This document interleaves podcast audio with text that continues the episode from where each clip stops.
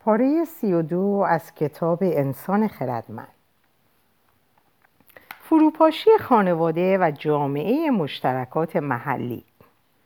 قبل از انقلاب صنعتی زندگی روزمره مردم در سه چارچوب باستانی سپس سپری می شد.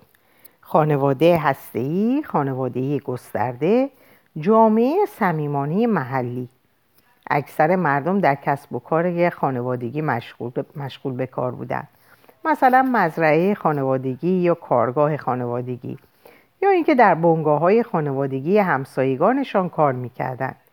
خانواده همچنین یک نظام رفاهی، نظام بهداشتی، نظام آموزشی، صنعت ساخت و ساز، اتحادیه کارگری، صندوق بازنشستگی، شرکت بیمه، رادیو، تلویزیون، روزنامه، بانک و حتی پلیس بود. هنگامی که فردی مریض میشد، خانواده از او مراقبت میکرد. هنگامی که پیر میشد، خانواده از او حمایت میکرد و فرزندانش صندوق بازنشستگیش بودند. هنگامی که کسی میمرد، خانواده فرزندان یتیمش را سرپرستی میکرد. اگر کسی میخواست کلبه‌ای بسازد، خانواده پول لازم را فراهم میکرد. اگر فردی میخواست کسب و کاری راه بیاندازد، خانواده پول لازم را تهیه میکرد.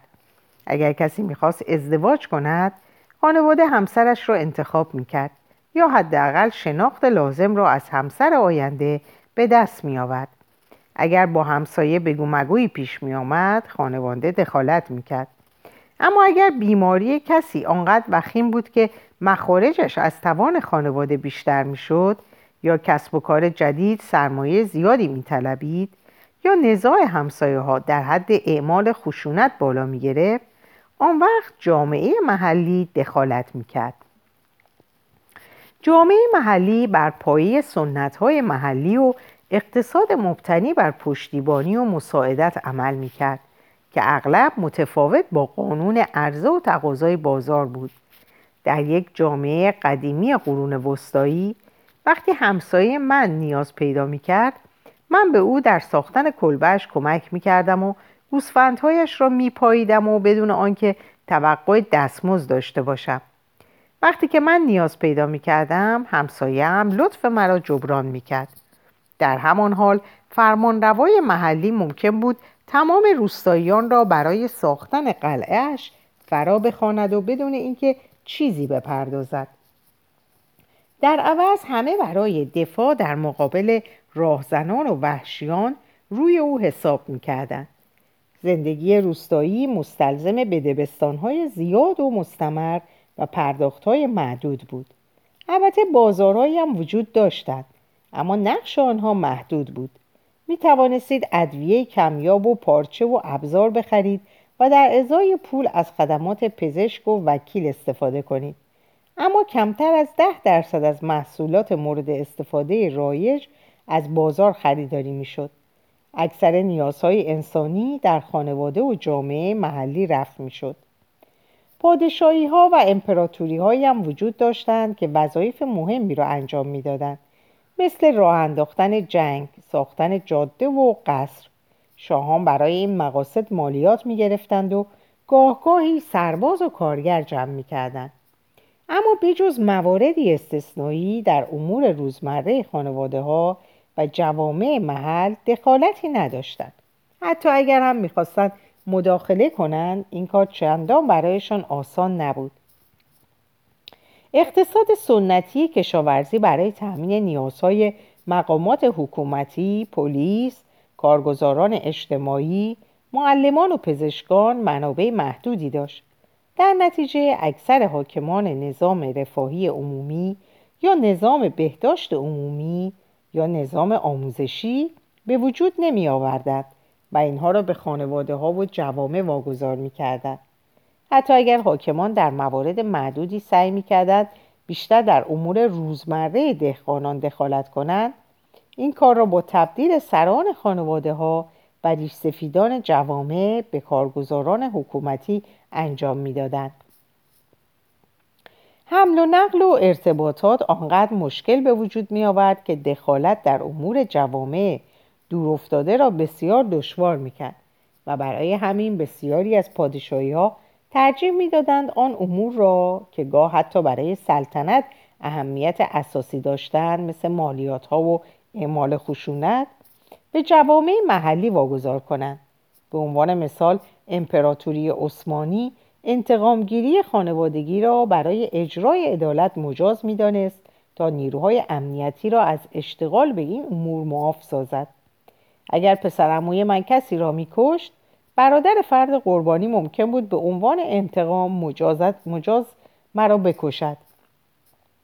سلطان استانبول یا حتی پاشای ولایت، تا جایی که خشونت در سطح قابل قبولی محدود می‌ماند، در چنین درگیری‌هایی دخالت نمی‌کردند. در زبان امپراتوری مینگ از هزار و سیصد و چهل و چهار تا هزار و سیصد و شصت و هشت در چین، جمعیت در نظام باوجیا سازماندهی شده بود. ده خانواده یک جیا تشکیل می‌داد و ده جیا یک باو. هنگام اینکه یک عضو با یک عضو باو جرمی مرتکب می‌شد، اعضای دیگر گروه باو ممکن بود به خاطر آن مجازات شوند، به خصوص سران گروه. مالیات‌ها هم از باو وصول می‌شد و این جزء وظایف سران باو و نه ماموران دولتی بود. تا وضعیت هر خانواده را ارزیابی و میزان مالیات آن را تعیین کنند. از منظر امپراتوری این سیستم یک امتیاز بزرگ داشت. به جای تأمین مخارج هزاران مأمور، محاسب و محصل مالیات که ناچار بودند بر درآمدها و مخارج خانواده ها نظارت داشته باشند، این وظایف را به عهده سران جوامع می‌گذاشتند که از وضعیت هر روستایی آگاه بودند و معمولا می توانستن مالیات ها را بدون دخالت ارتش امپراتوری وصول کنند. در واقع بسیاری از پادشاهی ها و امپراتوری ها چیزی بیش از باجگیران بزرگی نبودند که نقش حمایتی داشتند. شاه رئیس و رؤسایی بود که برای حمایت اتباعش باج جمع‌آوری میکرد و در عوض اطمینان حاصل میکرد که گروه های تبهکار همسایه و خرده‌پاهای محلی به کسانی که تحت حمایتش هستند آزار نخواهند رساند. شاه از این بیشتر کاری انجام نمیداد. زندگی در آغوش خانواده و جامعه مشترکات چندان هم به کمال مطلوب نزدیک نبود. خانواده ها و جوامع می توانستند اعضایشان را سرکوب کنند و بیرحمیشان دست کمی از دولت ها و بازارهای امروزی نداشت و تعاملات درونی آنها هم اغلب مملو از تنش و خشونت بود. ولی مردم چاره دیگری نداشتند. در حوالی سال هزار و هفتصد و پنجاه، اگر کسی خانواده و جامعه محلیش را از دست می‌داد، مرد محسوب می‌شد. نه می‌توانست شغلی داشته باشد، نه آموزشی، و هنگام ناخوشی و درماندگی از هر گونه حمایتی محروم می‌ماند. هیچ کس به او پول قرض نمی‌داد یا در سختی‌ها کمکی به او نمی‌کرد. نه پلیسی وجود داشت، نه مددکار اجتماعی و نه آموزش اجباری. چنین فردی برای بقا ناچار بود یک خانواده و جامعه جایگزین بیابد. پسران و دخترانی که از خانواده خود فرار می‌کردند و در بهترین حالت می‌توانستند امیدوار باشند که در خانواده جدیدی به خدمتکاری مشغول شوند و در بدترین حالت سرباز یا فاحشه می‌شدند. همه اینها در طی دو قرن اخیر تغییر کرد. انقلاب صنعتی به بازار قدرت تازه خارق‌العاده‌ای داد. کشور را به ابزارهای جدید ارتباطی و حمل و نقل مجهز کرد و لشکری از کارمندان و معلمان و مأموران انتظامی و مددکاران اجتماعی را در اختیار حکومت‌ها قرار داد. در آغاز خانواده‌ها و جوامع سنتی راه را بر بازار و دولت می‌بستند، زیرا تمایل چندانی به دخالت خارجی نداشتند. والدین و سران جوامع اکراه داشتند از اینکه بگذارند نسل جوان تحت تأثیر القاءات نظام آموزشی سراسری قرار گیرد، به خدمت نظام وظیفه اجباری برود یا به پرولتاریای شهری بیریشه بدل شود. به مرور زمان دولت و بازار از قدرت روزافزون خود برای تضعیف پیوندهای سنتی خانواده و جامعه مشترکات استفاده کردند. دولت نیروی پلیس را برای متوقف کردن انتقامگیری‌های خانوادگی و جایگزینی آن با رأی دادگاه به کار می گرفت. بازار فروشندگان دورگرد دورگرد خود را می فرستاد تا سنت‌های دیرین محلی را از بین ببرند و آنها را با روش‌های پیوسته متغیر تجاری جایگزین سازند. اما این همه کفایت نمی‌کرد. برای درهم کوبیدن واقعی قدرت خانواده و جامعه مشترکات نیاز به وجود ستون پنجم بود. دولت و بازار با پیشنهادی به مردم نزدیک می‌شدند که نمی‌شد رد کرد. تکرو باش، با کسی که دوست داری ازدواج کن، بدون اینکه از والدینت اجازه بگیری. هر شغلی را که برایت مناسب است انتخاب کن، حتی اگر بزرگان محلی به تو رو ترش کنند. هر جا که دوست داری زندگی کن، حتی اگر نتوانی هر هفته سر میز شام با خانواده حاضر شوی. تو دیگر به خانواده یا جامعه محلیت وابسته نیستی. در عوض ما، یعنی دولت و بازار، از تو مراقبت میکنیم. برایت غذا و سرپناه، آموزش و بهداشت و رفاه و کار فراهم میکنیم. برایت حق بازنشستگی و بیمه و حمایت قائل میشویم. ادبیات رمانتیک اغلب فرد را به صورت کسی نشان میدهد که در جنگی علیه دولت و بازار گرفتار آمده است. هیچ چیز نمیتواند فراتر از حقیقت باشد. دولت و بازار پدر و مادر فرد هستند و فرد فقط به برکت وجود آنها زنده است. بازار برای ما شغل و بیمه و مستمری فراهم می کند. اگر می خواهیم تخصصی بیاموزیم، می توانیم به مدارس دولتی مراجعه کنیم. اگر می خواهیم کسب و کاری دایر کنیم، می توانیم از بانک وام بگیریم. اگر می خواهیم خانه بسازیم، شرکت ساختمانی آن را برایمان می سازد و بانک به ما وام می دهد و گاهی هم با یارانه و کمک هزینه دولتی همراه است. اگر خشونت بالا بگیرد، پلیس از ما حمایت می کند. اگر چند روزی مریض شویم، تحت پوشش و حمایت بیمه درمانی خواهیم بود. اگر چند ماه ضعیف و ناتوان شویم، نظام تأمین اجتماعی قدم پیش می گذارد. اگر احتیاج به کمک شبانه روزی داشته باشیم، می توانیم به بازار مراجعه کنیم و پرستاری به خدمت بگیریم که معمولاً غریبه ایست از آن سوی دنیا، که از ما با چندان چنان صمیمیتی مراقبت خواهد کرد که نظیر آن را دیگر نمیتوانیم از فرزندان خود انتظار داشته باشیم. اگر استطاعت مالی داشته باشیم، میتوانیم سالهای طلایی عمر خود را در خانه سالمندان زندگی کنیم. اداره مالیات ما را فرد در نظر میگیرد و مجبورمان نمی کند مالیات همسایگان را بپردازیم. دادگاه ها ما را فرد محسوب می کنند و هرگز ما را به خاطر جرایمی که عموزادگانمان مرتکب شده‌اند مجازات نمی کنند. نه فقط مردان بزرگسال، بلکه زنان و کودکان هم به عنوان فرد به رسمیت شناخته می شوند. در طول بخش اعظم تاریخ، زنان اغلب مایملک خانواده یا جامعه قلمداد می شدند. اما دولت مدرن زن را مستقل از خانواده و اجتماع و به عنوان فردی به رسمیت می‌شناسد که از حقوق اقتصادی و قانونی برخوردار است. زنان می‌توانند برای خود حساب بانکی داشته باشند، خودشان تصمیم بگیرند با چه کسی ازدواج کنند و حتی طلاق بگیرند یا به تنهایی زندگی کنند. اما آزادی فرد بهایی دارد. بسیاری از ما بر فقدان خانواده‌ها و جوامع مشترکات قدرتمند سوگواری می‌کنیم و در مقابل قدرت بیروح دولت و بازار که بر زندگیمان اعمال می‌شود، احساس جداماندگی و خطر می‌کنیم. دولت و بازار که مرکبند از فردهای جدامانده از یکدیگر، بسیار آسان‌تر از دولت و بازاری که پیوندهای خانوادگی و محلی در آنها قوی‌تر است، در زندگی اعضای خود دخالت می‌کنند.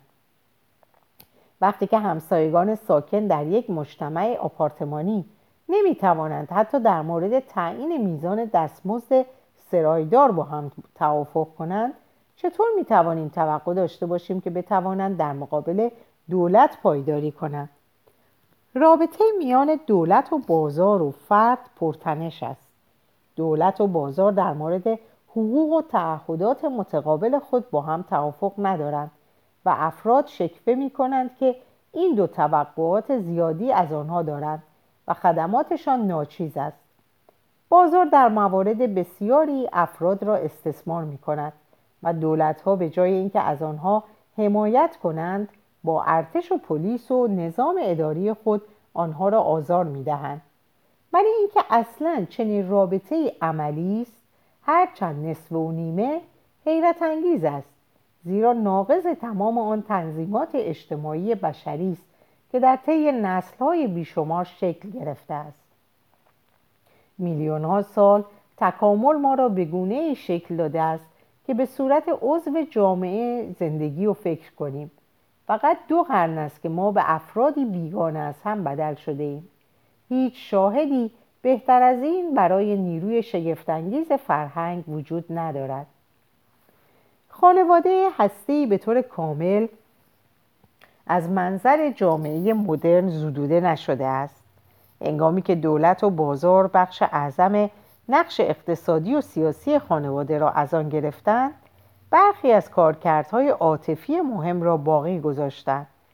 خانواده مدرن هنوز وظیفه برآورده ساختن نیازهای عاطفی را به عهده دارد که دولت و بازار تاکنون قادر به برآورده کردن آن نبودند. اما حتی اینجا هم خانواده در معرض دخالت‌های فزاینده است. نقش بازار در شکل دادن شیوه‌ای که مردم زندگی عاشقانه و جنسی خود را پیش می‌برند، هرچه پررنگ‌تر می‌شود، در حالی که خانواده به طور سنتی نقش وصلت دهنده را بازی می‌کرد. امروزه بازار است که طراح سلیقه عاشقانه و جنسی ما شده است و در ادامه به ما کمک می‌کند تا در ازای یک هزینه چاق و چله به آنها دسترسی یابیم.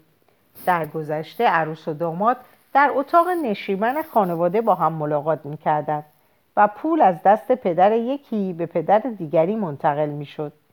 امروزه معاشرت در بارها و کافه‌ها صورت می‌گیرد و پول از دست عاشق و معشوق به خدمتکار بار و کافه منتقل می‌شود. تازه پول بیشتری هم به حساب بانکی طراحان مد، صاحبان باشگاه‌های ورزشی، متخصصان تغذیه و آرایشگران و جراحان پلاستیک واریز می‌شود که ما را تا آنجا که ممکن است در شبیه شدن به نمادهای زیبایی بازار یاری می‌کنند. نظارت دولت بر روابط خانوادگی نیز تیزبینانه‌تر است، به خصوص روابط میان والدین و فرزندان.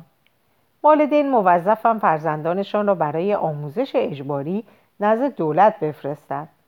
دولت والدینی را که به ویژه از فرزندان خود سوء استفاده یا علیه آنها اعمال خشونت می‌کنند مهار می‌کند. در صورت نیاز دولت می‌تواند والدین را زندانی کند و فرزندان را به خانواده‌های نگهدار بسپارد. تا همین چندی پیش اگر پیشنهاد می‌شد دولت والدین را از تنبیه و تحقیر فرزندانشان منع کند، مضحک و غیرعملی جلوه می‌کرد و رد می‌شد. در اکثر جوامع اقتدار والدین تقدس داشت.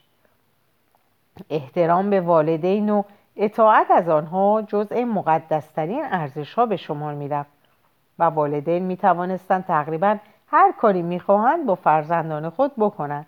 نوزادان را بکشند، بچه‌ها را به عنوان برده بفروشند و دخترانشان را به عقد مردانی دو برابر مسن‌تر از آنها درآورند.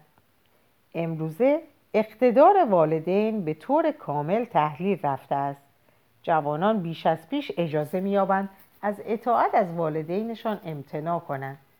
در این حال والدین به خاطر هر اختلالی در زندگی کودکان مؤاخذه می‌شوند. بخت پدر و مادرها برای تبرئه شدن در دادگاه فرویدی به همان اندازه متهمان دادگاه‌های نمایشی استالینیست. جوامع خیالی امکان نداشت جامعه مشترکات همچون خانواده هسته‌ای بدون جایگزین عاطفی به طور کامل از صحنه جهان بیرون برود. بازار و دولت امروزه اکثر نیازهای مادی را که روزی جوامع مشترکات فراهم می‌کردند برآورده می‌سازد. اما باید پیوندهای قبیلگی را هم ایجاد کنند. برای این کار بازارها و دولتها یا جوامع خیالی را مرکب از میلیونها ناآشنا که با مقتضیات تجاری و ملی به یکدیگر پیوند خورده‌اند ترویج می‌کنند. جامعه خیالی جامعه‌ای است که در آن مردم یکدیگر را واقعاً نمی‌شناسند، اما تصور می‌کنند که می‌شناسند. چنین جوامعی اختراع تازه‌ای نیستند. پادشاهی‌ها و امپراتوری‌ها و کلیساها در طی هزارها همچون جوامع خیالی عمل می‌کردند. در چین باستان ده ها میلیون انسان خود را عضو یک خانواده واحد می‌پنداشتند که امپراتور پدر, پدر آن بود. اما این جوامع خیالی در سراسر تاریخ در مقایسه با جوامع صمیمانه چند ده نفری که اعضا همگی یکدیگر را به خوبی می‌شناختند، نقشی ثانوی ایفا می‌کردند. جوامع صمیمی نیازهای عاطفی اعضایشان را برآورده می‌کردند و نقشی اساسی در بقا و رفاه آنها داشتند. در دو قرن اخیر جوامع خیالی پدید آمدند که مهمترین دو نمونه آنها ملت و جماعت مصرف کننده هستند. ملت جامعه خیالی دولت است و جماعت مصرف کننده جامعه خیالی بازار. هر دو جوامع خیالی هستند، زیرا برای همه مشتریان در یک بازار یا برای تمام اعضای یک ملت غیر ممکن است که واقعاً آنطور که روستاییان گذشته یکدیگر را میشناختند همدیگر را بشناسند. هیچ آلمانی نمیتواند هشتاد میلیون عضو ملت آلمان یا پانصد میلیون مشتری بازار مشترک اروپا را که ابتدا جامعه اروپا و نهایتاً اتحادیه اروپا شد از نزدیک بشناسد. مصرفگرایی و ناسیونالیسم تلاش زیادی به خرج دادند تا این تصور را در ما ایجاد کنند که میلیون ها ناشناس مثل خود ما به یک جامعه واحد تعلق دارند و همه ما گذشته مشترک، منافع مشترک و آینده مشترک داریم. این دروغ نیست، بلکه خیال است. ملت ها و جماعات مصرف کننده درست مثل پول و شرکت های با مسئولیت محدود و حقوق بشر واقعیت های بین الذهانی بین الاذهانی هستند. فقط در تخیل مشترک ما وجود دارد، اما قدرتشان از اندازه بیرون است. تا زمانی که میلیون ها آلمانی به وجود ملت آلمان اعتماد داشته باشند، با دیدن نمادهای آلمان به هیجان بیایند، اسطوره های ملی آلمان را بازگو کنند و آماده فدا کردن پول و وقت و جان خود در راه ملت آلمان باشند، آلمان یکی از بزرگترین قدرت‌های جهان خواهد ماند. ملت هر چه می‌تواند می‌کند تا خیالی بودنش را پنهان نگه دارد. اکثر ملت‌ها می‌گویند که وجودی طبیعی و جاودانی دارند و در دوره‌ای بسیار کهن از آمیزش خاک سرزمین مادری با خون مردم به وجود آمده‌اند. اما چنین ادعاهایی معمولاً اغراق است. ملت‌ها در گذشته‌های دور وجود داشتند، اما اهمیتشان در گذشته بسیار کمتر از امروز بود، زیرا اهمیت دولت بسیار کمتر بود. یک ساکن شهر نورنبرگ در قرون وسطا ممکن بود نوعی وفاداری به ملت آلمان داشته باشد، اما به خانواده و جامعه محلیش که وظیفه برآوردن تمام نیازهایش را داشتند وفاداری بسیار بیشتری داشت. به علاوه ملت‌های کهن هر اهمیتی هم که ممکن بود داشته باشند معدودیشان باقی ماندند. اکثر ملت‌های موجود فقط پس از انقلاب صنعتی شکل گرفتند. خاورمیانه نمونه‌های فراوانی به دست می‌دهد. ملت‌های سوریه و لیبی و اردن و عراق حاصل تعدادی مرزبندی‌های گسترده‌ای هستند که دیپلمات‌های فرانسوی و انگلیسی که تاریخ و جغرافیا و اقتصاد محلی را نادیده می‌گرفتند روی شن ترسیم کردند. این دیپلمات‌ها در سال هزار و نهصد و هجده تصمیم گرفتند که مردم کردستان و بغداد و بصره از آن پس عراقی باشند. در وهله اول فرانسوی‌ها بودند که تصمیم گرفتند چه کسانی سوری و چه کسانی لبنانی باشند. صدام حسین و حافظ اسد هرچه می توانستند کردند تا آگاهی ملیشان را که ساخته دست انگلیس و فرانسه بود تحکیم و ترویج کنند. اما نطق‌های پرتمطراق آنها درباره ملت‌های به اصطلاح جاودانی عراق و سوریه طبلی تو خالی بود. گفتن ندارد که ملت نمیتواند از هیچ به وجود آید. کسانی که با سخت‌کوشی عراق و سوریه را ساختند از مواد خام تاریخی و جغرافیایی و فرهنگی واقعی استفاده کردند که بعضی از آنها قدمت صدها و هزاران ساله دارند. صدام حسین از میراث خلفای عباسی و امپراتوری بابل استفاده کرد و حتی یکی از نیروهای زره‌پوش ورزیده خود را لشکر حمورابی نامید. اما این به ملت عراق هویت کهن نمی‌دهد. اگر من با آرد و روغن و شکری که از دو ماه پیش در قفسه آشپزخانه داشتم کیکی بپزم، به این معنی نیست که خود کیک دو ماه قدمت دارد. در دهه‌های اخیر جوامع ملی به طور فزاینده‌ای تحت شعاع جماعات مصرف کننده قرار گرفتند که یکدیگر را از نزدیک نمی‌شناسند، اما عادت مصرفی و علایق مشترکی دارند و از این رو خود را جزئی از یک جماعت مصرف کننده واحد می‌دانند. این بسیار عجیب به نظر می‌آید، اما نمونه‌هایش در اطرافمان فراوان است. مثلا طرفداران مدونا جماعتی مصرف کننده را تشکیل می‌دهند. آنها خود را تا حد زیادی با خرید کردن تعریف می‌کنند. بلیت کنسرت، صفحه‌های موسیقی، پوسترها و پیراهن‌های مدونا را می‌خرند و به این وسیله مشخص می‌کنند چه کسی هستند.